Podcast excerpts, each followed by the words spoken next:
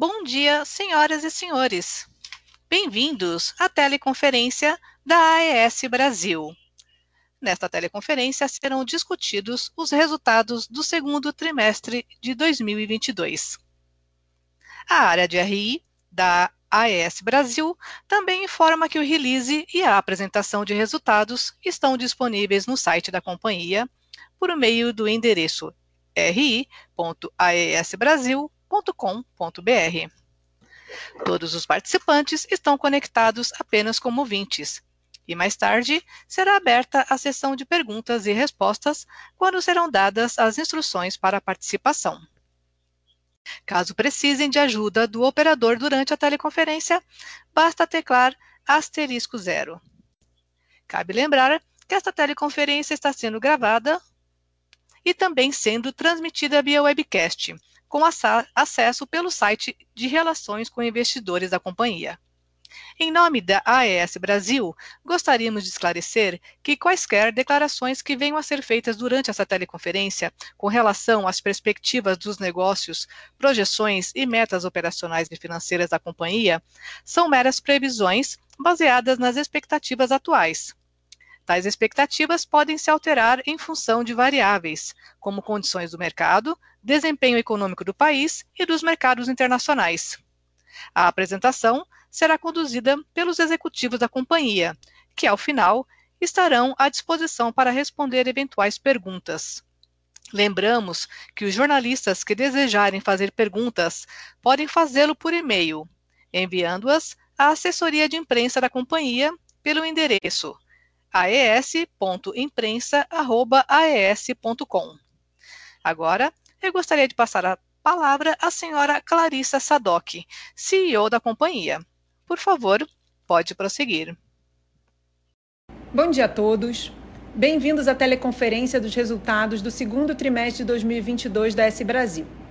Começando pelos destaques, no slide número 2, em relação ao crescimento, tivemos importantes avanços nas construções dos complexos Tucano e Cajuína. Em relação a Tucano, nós tivemos o início da operação comercial dos primeiros quatro aerogeradores.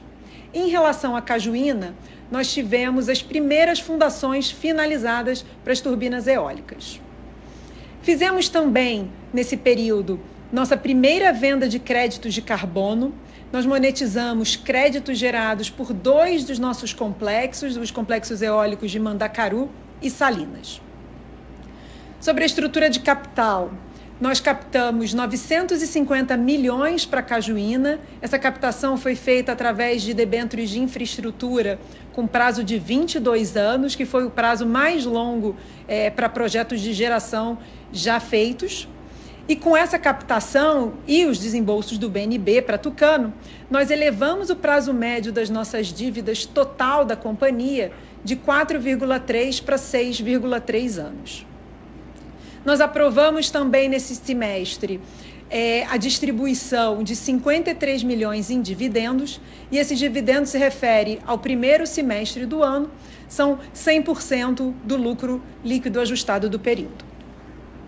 Passando para o próximo slide, eu trago um update sobre o nosso complexo Tucano, no norte da Bahia, que tem 322 mega em construção.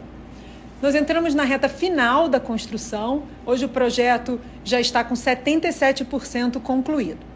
Todo o trabalho civil já foi feito, isso inclui as 52 fundações e plataformas. Em relação ao trabalho elétrico, também ele já foi todo concluído, nós temos a subestação pronta, bem de conexão e os 45 quilômetros da linha de transmissão. Com isso, a gente entra agora na reta final com a montagem dos aerogeradores. São 52 aerogeradores, sendo que desses 52, é, 18 já estão totalmente construídos, completos até a pá, e temos, além dos 18, mais 16 montados até a NACEP. Dos 18 completos, 12 estão sendo comissionados e 4 já estão, inclusive, operando. O projeto está dentro do nosso cronograma esperado.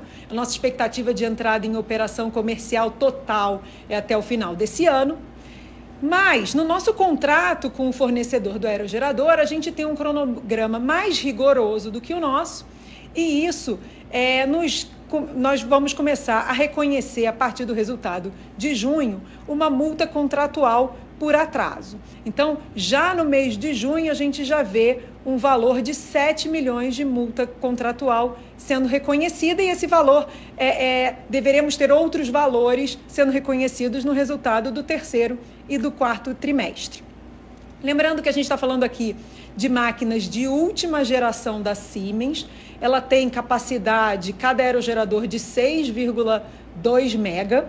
Eles são aerogeradores com 115 metros de altura. O comprimento da pá são 83 metros e o diâmetro total chega a 170 metros. Essa é a primeira vez que a Siemens instala esse aerogerador fora da Europa.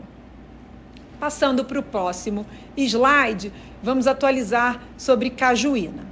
Cajuína são 695 mega, então como ele é muito grande, é, nós estamos trabalhando faseado nesse, nesse, nesse, nesse projeto. Então a primeira fase são 325 mega. Então em relação à primeira fase, temos 19% concluído. É, em relação ao trabalho civil, temos 15 fundações prontas, de um total de 55, então são 27% das fundações prontas, e temos mais duas fundações concluídas é, até a plataforma. É, em relação às vias internas e os acessos, temos 51% concluído, o que representa 22 quilômetros já pronto. Na parte elétrica, nós temos a, a, as fundações de 67 torres das linhas de transmissão, serão 176 torres e 67 já, já, já temos as fundações prontas. É, essa linha de transmissão, quando concluída, chegará a 90 quilômetros. Em relação à subestação, é, nós temos 30% concluída, inclusive um dos dois transformadores já está no parque. É, você pode ver é, atualização em relação à subestação, inclusive com um dos transformadores na primeira foto do slide. Passando para a fase 2, que são 370 mega, nós já iniciamos as obras civis e nós temos hoje 14% dessas obras concluídas. Olhando Cajuína como um todo, nós temos mais de 2 mil pessoas trabalhando, são 1.738 trabalhando diretamente no nosso site e mais cerca de 400 pessoas trabalhando na fábrica de torres da Nordex, que foi montada ao lado do nosso parque. Essa é uma das maiores fábricas de torres da América Latina. Recentemente, a Nordex é, certificou um aumento de potência desses aerogeradores, então a gente vinha comunicando que eram aerogeradores de 5,7, mas agora, é, com essa certificação, podemos afirmar que serão aerogeradores de 5,9 mega cada um. Cajuína entra em operação ao longo de 2023. Passando para o próximo slide, eu vou dar um pouco mais de detalhe sobre a venda de créditos de carbono que eu comentei no início da apresentação. Nesse trimestre, nós demos mais um passo na composição do nosso portfólio renovável e fizemos as primeiras vendas de crédito de carbono. O valor dessas vendas foram 2,3 milhões de dólares, o que corresponde a um pouco mais de 12 milhões de reais.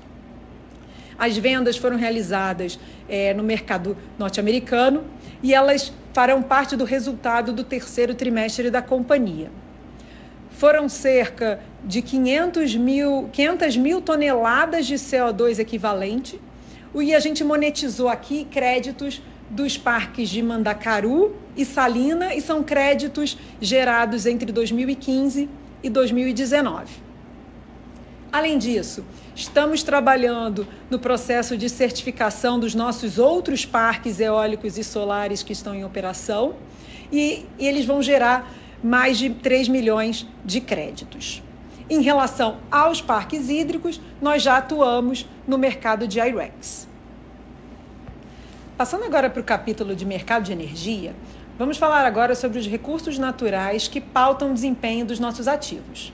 No segundo trimestre, tivemos um alto volume de chuva no Sim, foi um volume médio de 92%, e ele ocorreu principalmente na região sul, onde houve mais de 200% é, da média de longo prazo. Com esse alto volume de chuvas, principalmente no sul, junto com os níveis reservatórios que estão bastante acima da média, isso levou a um preço spot de piso para esse trimestre. Olhando já para julho, o PLD sai do piso, que é 55, e aumenta um pouquinho para 70, o que reflete uma hidrologia já mais adversa. Nível de reservatório, como eu mencionei, segue bem acima da média histórica. Então, hoje, a gente está com, com 67%. E esse nível de reservatório acima da média que tem sido a principal razão dos baixos preços no mercado de curto prazo. Passando para o próximo slide e olhando para os nossos ativos eólicos e solares, a gente percebe uma velocidade de vento abaixo da média histórica dos últimos 10 anos, o que reflete o fenômeno Laninha. Esse fenômeno causa um volume maior de chuvas no norte e nordeste, consequentemente, uma velocidade mais baixa dos ventos. Nós tivemos uma média é, de ventos no segundo trimestre de 22 de 6,5, comparado a uma média nos últimos 10 anos de 7,7 metros por segundo. Se a gente fosse olhar só Alto Sertão 2, a gente já não verifica esse fenômeno laninha. Como ele fica bem mais próximo do, do sudeste, ele apresentou ventos bastante semelhantes à média. Olhando para os ativos solares, no gráfico da direita, eles tiveram uma irradiância média de, de 202,7, que são 4% superior ao observado é, no mesmo período do ano passado. No próximo slide, a gente fala então do nosso nível de contratação é, total do nosso portfólio.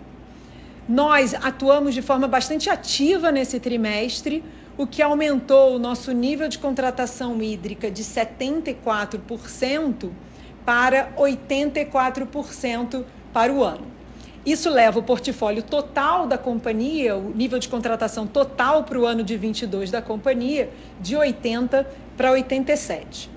Essa, essa venda adicional foi feita em função de uma visão é, da melhora do GSF para o ano, o que é o reflexo da melhor hidrologia que a gente acabou de falar. Como nós estamos falando aqui de venda de curto prazo, essas vendas foram feitas principalmente é, com um valor de PLD mais um spread fixo. Além disso, nós vendemos também nesse trimestre 24 megawatt médio de geração de Tucano. Na parte de baixo do slide, é, diferente dos trimestres anteriores, a gente está trazendo aqui uma informação de um volume de energia eólica que ele não está no nosso lastro e por isso ele não está no gráfico de cima, mas ele é um volume de geração esperada. Porém, como eu não posso vender antecipado, a gente não colocou no gráfico de cima. Esse é um volume que, uma vez vendido, será valorado a PLD. Eu Passo agora a palavra para o Alessandro para que ele siga com a parte financeira do trimestre. E volto no final. Obrigada. Obrigado, Clarissa. Dando seguimento à apresentação, vamos falar dos resultados financeiros do segundo trimestre de 2022. Iniciando pela margem operacional. A margem operacional no segundo trimestre de 2022 totalizou 354 milhões de reais, em linha com aquilo que apresentamos no segundo de 2021.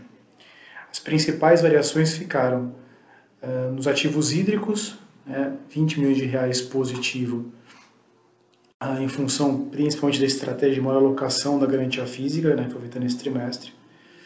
Tivemos uh, os resultados dos ativos solares em linha com o, mesmo período do ano anterior, né, do ano passado. E aqui podemos destacar que a melhora da disponibilidade da irradiância nos projetos uh, conseguiram compensar uma parada programada que tivemos em boa hora para que a subestação fosse entregue à distribuidora local.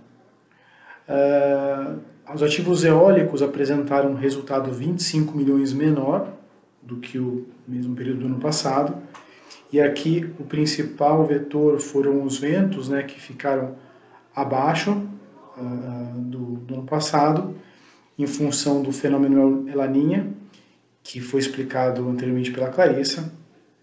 Uh, e também tivemos um evento pontual de disponibilidade relacionados aos ativos de Mandacaru e Salinas, onde tivemos alguns roubos de cabos que agora a gente está em contato com a seguradora para compensação. Aqui a gente está falando perto de 4, 5 milhões de reais potencialmente que podem ser compensados.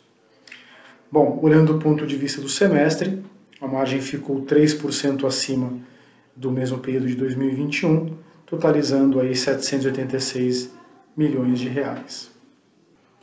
Passando agora para o slide seguinte, falando dos custos da companhia, tivemos uma evolução de 17,6% né, nesse trimestre comparado ao mesmo período do ano passado, totalizando 115 milhões de reais. É, essa evolução, quando a gente olha né, no, detalhe, é, os maiores vetores estão relacionados à inflação, né, perto de 12 milhões de reais, o crescimento da nossa base de ativos, né, com a inclusão de Mandacaru e Salinas, é, outros 5 milhões de reais, Uh, os itens que de fato né, tiveram um aumento de custo, né, que são custos recorrentes, perto de 5 milhões de reais, estão relacionados aos contratos de seguro, em torno de 2,6 milhões, uh, e o aumento das despesas de TI, né, do nosso projeto de modernização e de sistema, outros 2,2 milhões, enquanto uh, para, em eventos não recorrentes tivemos um, saldo líquido aí de menos 4 milhões, que são aí eventos relacionados à reversão de PCLD e crédito de piscofins de anos anteriores, que aconteceu no segundo tri agora de 22, 13 milhões de reais, e a venda né, dos ativos de geração distribuída no segundo tri de 21, 10 milhões positivo. Então o net aí perto de 4 milhões de reais. Quando a gente olha uh, a questão né, no semestre, tínhamos um incremento em termos de custo de 49 milhões, eh, somando aí 246 milhões no semestre.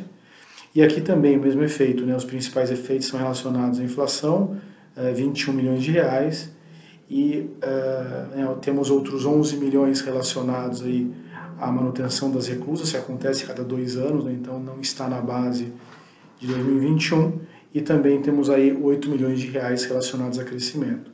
Importante destacar que todos os nossos contratos né, de venda de energia são é, reajustados por, por inflação, né, pelo IPCA. Então, apesar do, do, do, impacto negativo do ponto de vista de custo, isso mais do que se compensa quando uh, olhamos ali o, o, reajuste futuro das receitas. Né? Então, tudo aquilo que a gente tem de custo adicional aqui acaba sendo compensado nas receitas futuras. Bom, falando agora do resultado da companhia, nós reportamos um EBITDA para o segundo trimestre de 22 de 239 milhões de reais e para o primeiro semestre né, de 2022 de 540 milhões de reais. Esses números representam a variação negativa em perto de 6% daquilo que foi o resultado do mesmo período do ano passado e estão relacionados principalmente à menor incidência dos ventos, né, que nós tivemos no período e já, foi, já comentamos no slide da margem, e também pelo IPCA que incidiu sobre os nossos custos.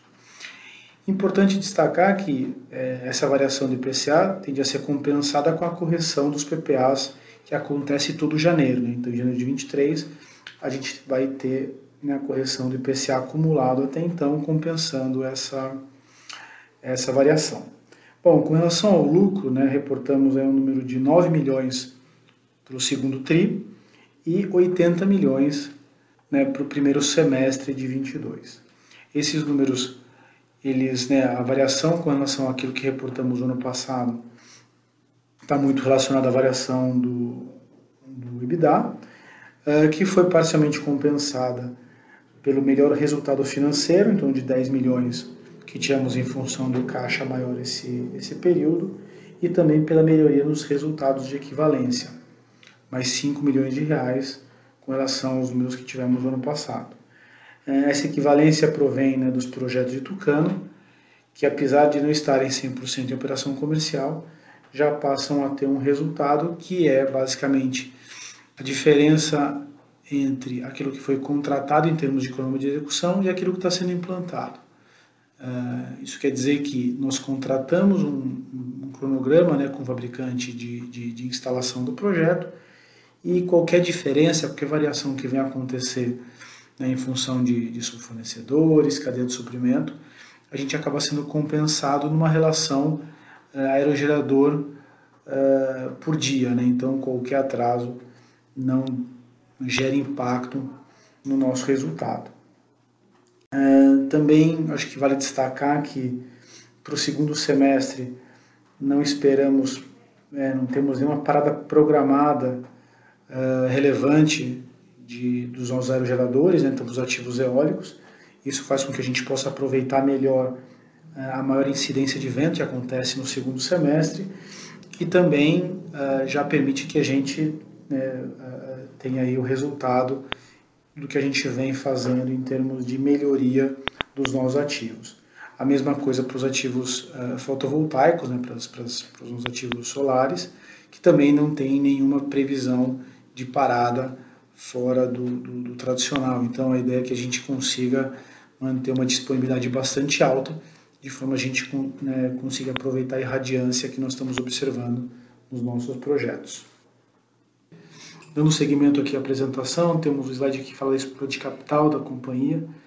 Fechamos aí 2022, né, o, o segundo trimestre, com uma dívida líquida de 4,6 bilhões na S Brasil.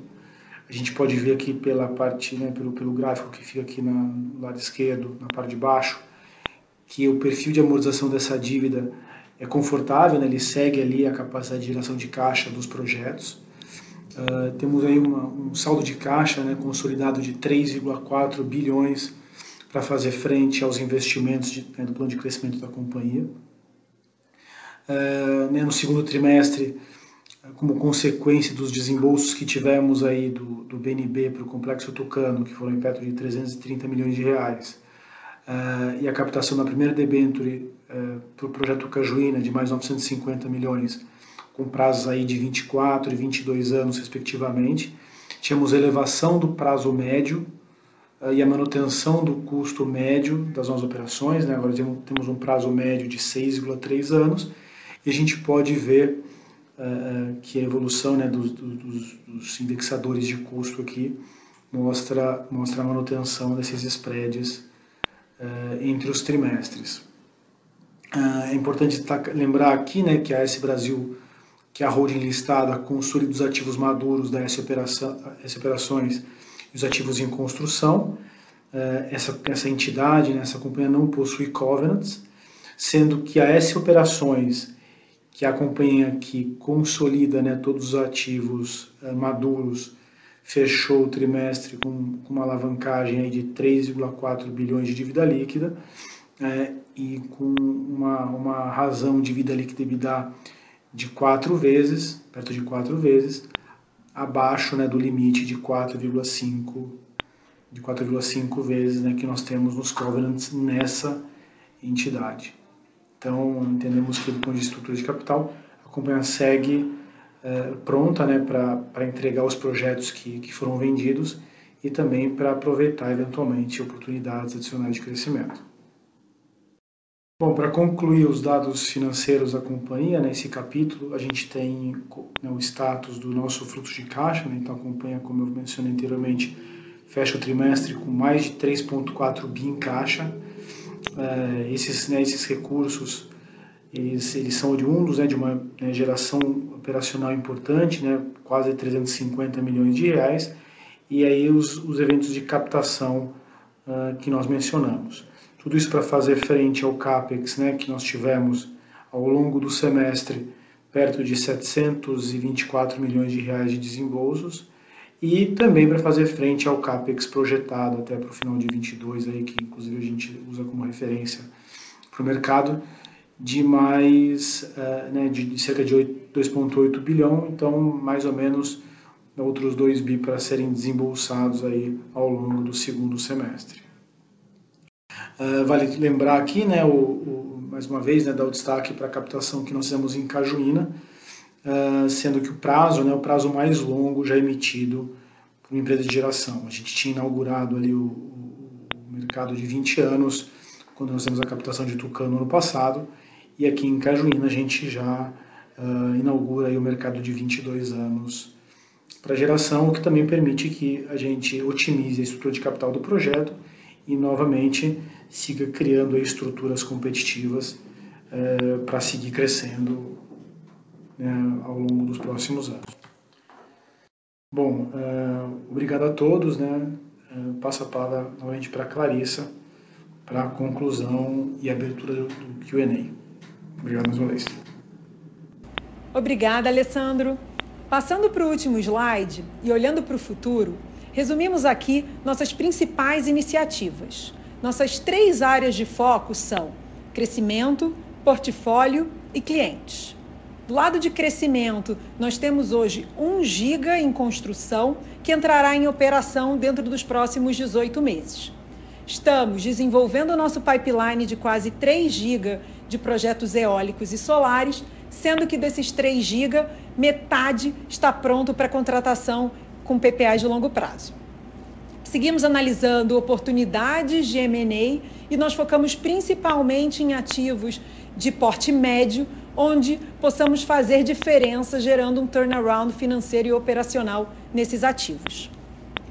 Do lado do portfólio, além da gestão ativa, é, com inteligência de mercado, estratégia comercial integrada, nós iniciamos recentemente as operações da S Comercializadora, que irá incrementar o nosso trading e agilizar ainda mais a implementação das nossas estratégias. Do lado do cliente, nós temos hoje uma demanda de mais de 2,5 GB é, por PPAs de longo prazo. Essas demandas estão em diferentes estágios de negociação.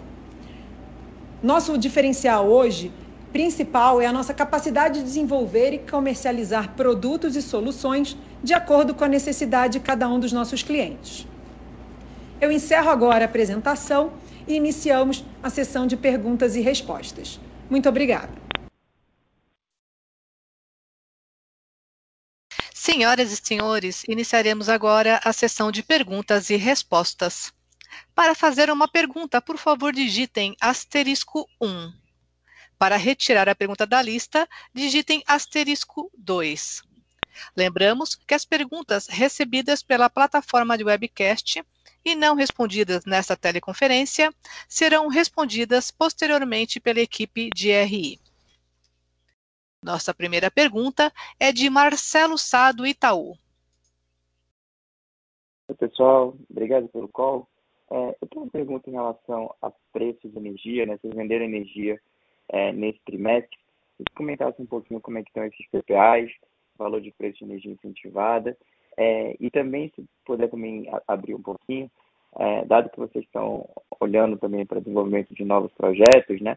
É, o que, que seria CAPEX hoje é, de solar e CAPEX hoje de eólica? Obrigado. Obrigada, Marcelo. É, respondendo a sua primeira pergunta sobre preço de energia, a gente, é, é, como eu mencionei, né, foram, foram dois grupos de energia que a gente vendeu. A gente aumentou o, o volume hídrico vendido é, e a gente vendeu também energia incentivada de Tucano.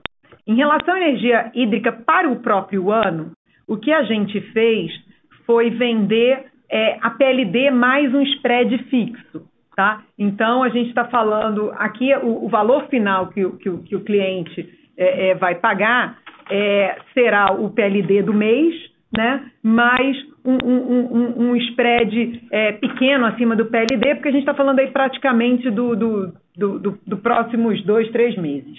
Tá?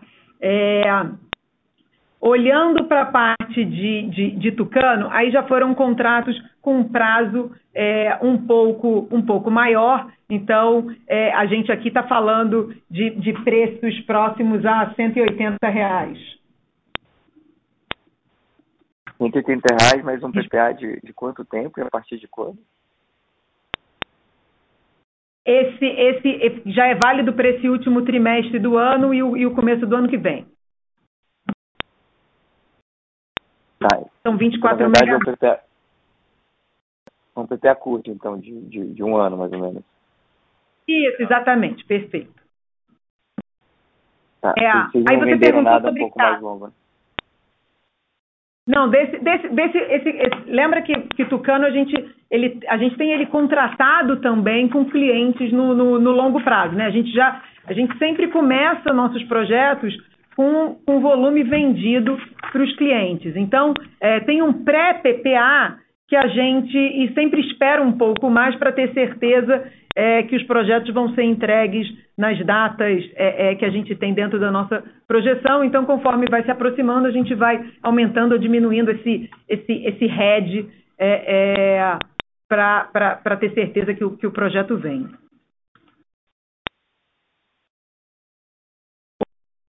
Olhando para o CAPEX, né, que foi a sua segunda pergunta, a gente, a gente percebe sem dúvida que 2022 a gente tem um preço de CAPEX é, bem mais salgado do que o do, o do ano anterior. Né? Então, a gente já começou o ano com o CAPEX é, é, crescendo na ordem de 20%, 25% comparado ao, ao ano passado. Tá? É, a gente percebe que os clientes é, deram uma pausa para entender o mercado e esse aumento de preço. Tá? Então, tanto que, que, que o volume de Greenfields fechado esse ano, é, é, a gente teve 68 mega né, no começo do ano e, e, e não teve mais nada fechado é, depois disso, em função desse aumento de preço que, sem dúvida, ocorre em função do CAPEX e também em função da dívida. Né? A própria dívida do, do BNB está mais limitada por projeto, eles estão limitando por, a 300 milhões de reais, e também a dívida para complementar o projeto, né, a dívida bancária, o debênture de infraestrutura, que a gente vê aí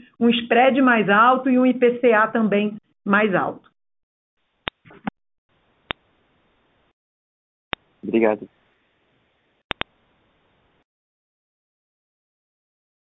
A próxima pergunta é de André Sampaio, do Santander. Bom dia, eu, eu, queria fazer uma complementação à pergunta do, do Marcelo. É, vocês podem comentar um pouquinho sobre a saída da GE é, do país, como que vocês acreditam que isso pode impactar tanto essa dinâmica, principalmente essa dinâmica de capex, né? Vocês entendem que esse, essa redução de, de oferta de máquina poderia mudar é, um pouquinho o capex olhando para frente e até mesmo em questão de capacidade de produção no Brasil, a gente teria capacidade suficiente para atender a demanda local, a gente teria que ter um, um aumento de importação. Se puderem comentar um pouquinho, acho que é, é importante aqui para a gente. Obrigado. Obrigada, André. É, bom, a gente vem trabalhando mais com, com Nordex e com Siemens, né? A gente não tem nada com a GE já faz algum tempo. É, há muito tempo que os preços da GE estão mais salgados do que, do que de, de, de vários outros é, é, fornecedores. Então, no que diz respeito aos nossos projetos, né, ao nosso 1 giga em construção, isso não tem, não tem impacto nenhum. Tá? É, olhando para frente, o que a gente percebe é, é, é, que a gente tem outros fornecedores no país com interesse, inclusive, em crescer suas, suas, suas fábricas. Né? Então, é, eu, eu, eu, eu imagino que, concretizando essa saída da GE, a gente tem os outros fornecedores que há muito tempo vem falando em aumento de suas fábricas, como a, como a própria Nordex, é, a Vestas, é, é, que poderiam facilmente suprir esse gap é, que pode ocorrer daqui a, daqui a três, quatro anos.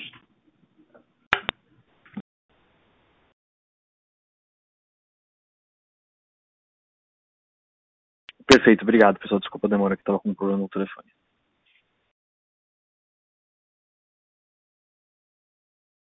Com licença, caso haja alguma pergunta, queiram, por favor, digitar asterisco 1.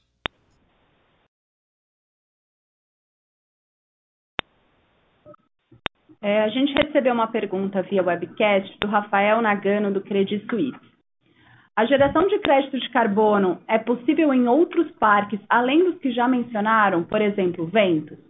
Qual o potencial de geração anual de crédito com os projetos em operação? Obrigada, Rafael. É, sem dúvida. Né? Essa primeira venda que a gente fez é, foi do, do, daqueles dois parques que a, gente, que a gente adquiriu no ano passado e que já estavam é, certificados. A gente vem trabalhando na certificação de todos os nossos parques eólicos e solares em operação, principalmente é, daqueles que, que, tiveram COD depois de 2016. Então, hoje, para te dar uma ideia de grandeza, se a gente pegar o Sertão 2 e os parques solares, a gente está falando aí de mais quase 3 milhões é, é, de créditos. Tá? Então, é, eu, eu, a gente está trabalhando na certificação também é, dos outros parques eólicos que a gente tem.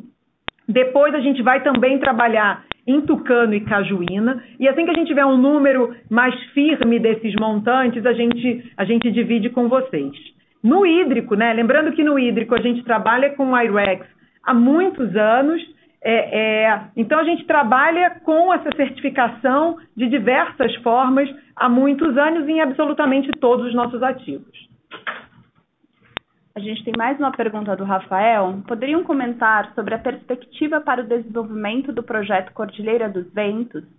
Nível de CAPEX está adequado ou esse projeto deve esperar um pouco? Estratégia de comercialização deve manter o foco em contratos de longo prazo? Bom, é, falando um pouquinho da estratégia então de comercialização, é, a gente sim segue focado em contratos de longo prazo. É, como eu disse também, a gente vê quase 3 GB de, de clientes buscando é, é, contratos de longo prazo, de 15, 20 anos.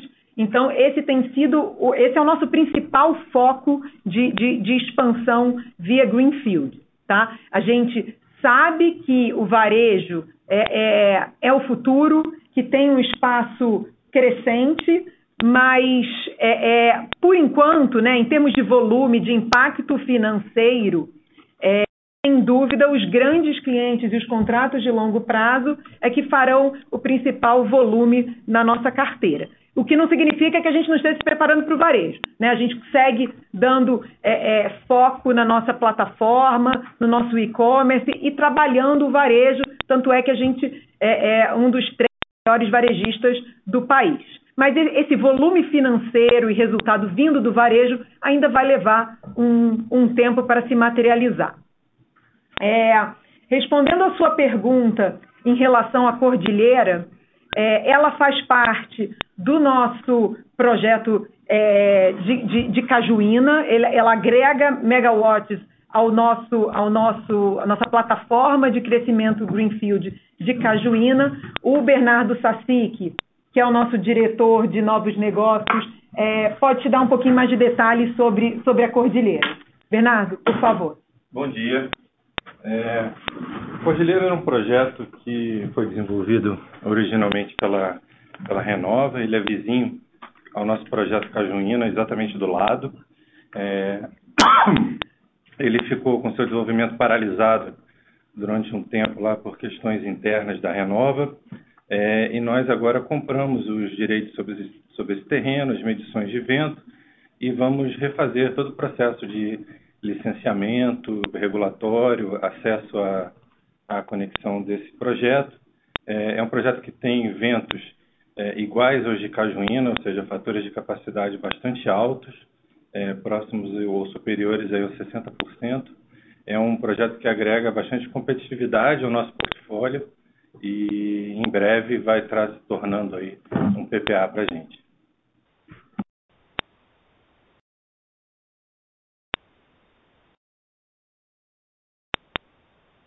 A próxima pergunta é de Daniel Travieski, do Banco Safra. Olá, pessoal.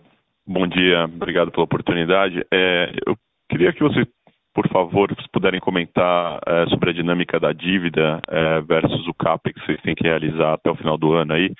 É, vai ser aí, cerca de 2 bi aí pela projeção que vocês compartilharam.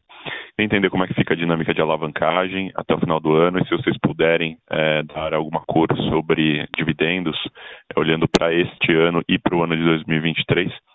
essa é uma primeira pergunta. Aí tem uma segunda pergunta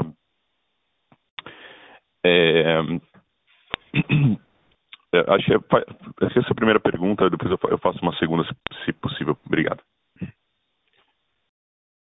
Obrigada, Daniel. É isso mesmo, né? Como você falou, a gente tem um CAPEX agora para esse segundo semestre de 2 bilhões, é, que a tesouraria já vem trabalhando no financiamento desse, desse CAPEX é, com bastante tempo, né? Isso faz parte dos nossos projetos, é, principalmente Cajuína, mas também é, a reta final de Tucano. É, lembra que a gente tem uma estrutura né, de, de societária onde a gente tem essa operação com os ativos hídricos e os, em operação, e a gente tem uma empresa irmã, é, várias empresinhas irmãs fazendo esse desenvolvimento Greenfield. Né? Todas são consolidadas na empresa listada, que é a S Brasil. Então, isso dá muita flexibilidade para a gente no que diz respeito à alavancagem dos projetos. A gente consegue aí puxar essa alavancagem é, é, para os melhores patamares possíveis. Né? Então, a gente, Tucano, por exemplo, está é, tá alavancando quase 80% desse, desse, desse projeto a nível é, é, das SPEs. É, tudo isso faz com que a nossa capacidade de pagar dividendos seja mais flexível, né? porque a gente consegue otimizar a nossa, a nossa alavancagem. Tá? Então, a gente acaba de declarar é, o pagamento do dividendo do primeiro semestre, esse é um resultado. A gente está distribuindo 100% do resultado do primeiro semestre. É, e a gente está bastante confortável com esse montante, até porque a expectativa de resultado do segundo semestre cobre é, é, esse, esse pagamento também. Tá? Olhando para 2023, o que, que a gente vê? A gente vê um EBITDA para 2023 substancialmente superior ao EBITDA de 2022 por dois principais motivos. Né? O primeiro motivo é o próprio EBITDA que ele vem muito mais forte em 23, uma vez que aquelas compras de energia que a gente fez em 21 e 22, eles deixam de existir. Né? A gente é, é, passa naturalmente a um outro patamar do resultado hídrico. Olhando para o eólico e solar, também existe um crescimento relevante é, que ocorre em função da entrada em operação de Tucano e de, e de Cajuína. Tudo isso faz com que a alavancagem da companhia é, caia numa velocidade é, bastante acentuada já para o ano que vem. Obviamente, vamos estar sempre acompanhando nosso, nossas necessidades futuras de caixa versus é, a nossa capacidade de pagamento.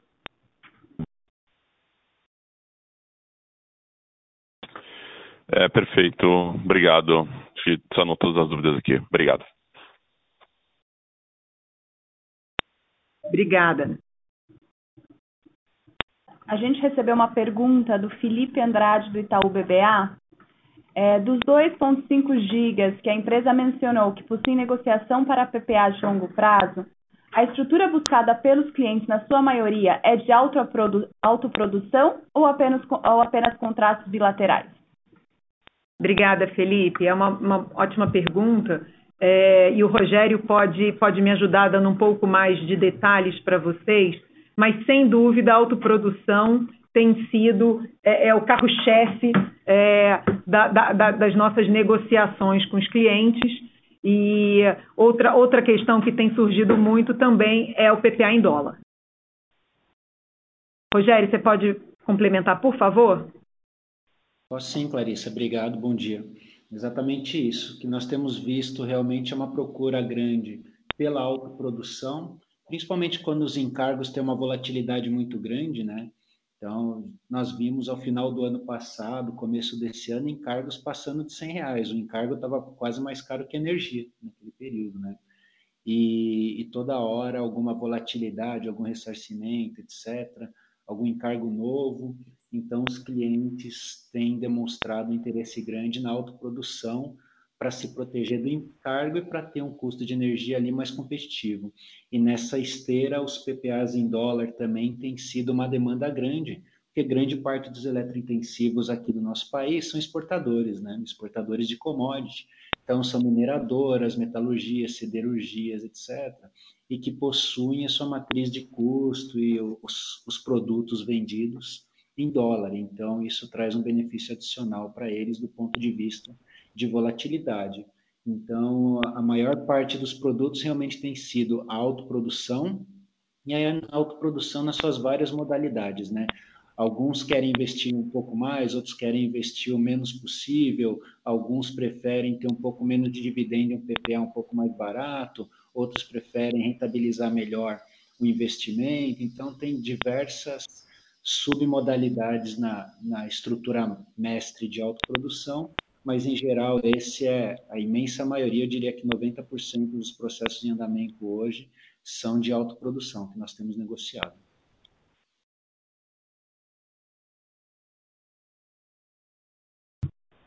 A gente recebeu mais uma pergunta da Lívia, do Banco Safra. É, vocês podem, por gentileza, detalhar melhor o ponto de multa relacionado ao cronograma do projeto de Tucano? Obrigada. Obrigada, Lívia. É, como que funciona o nosso contrato com a Siemens? Né? A gente tem um, um cronograma esperado da entrega de cada um dos aerogeradores, dos 52 aerogeradores, tá? E, e é, é, a multa é calculada por dia por aerogerador, tá? E ela equivale mais ou menos a um, a um, a um preço por megawatt de 75 reais.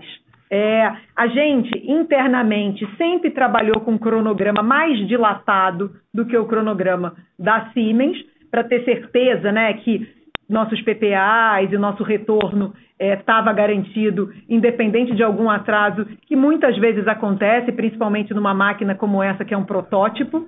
É, mas o fato é que a gente tem uma segunda cobertura, que é a multa. Então, essa multa a gente começa a reconhecer nesse, nesse segundo trimestre, que foram os 7 milhões, é um pedacinho pequeno ainda, é, e no terceiro e no quarto TRI, aí sim a gente vai ver um volume é, é, um pouco mais relevante, até que cada um dos aerogeradores entre, entre em operação.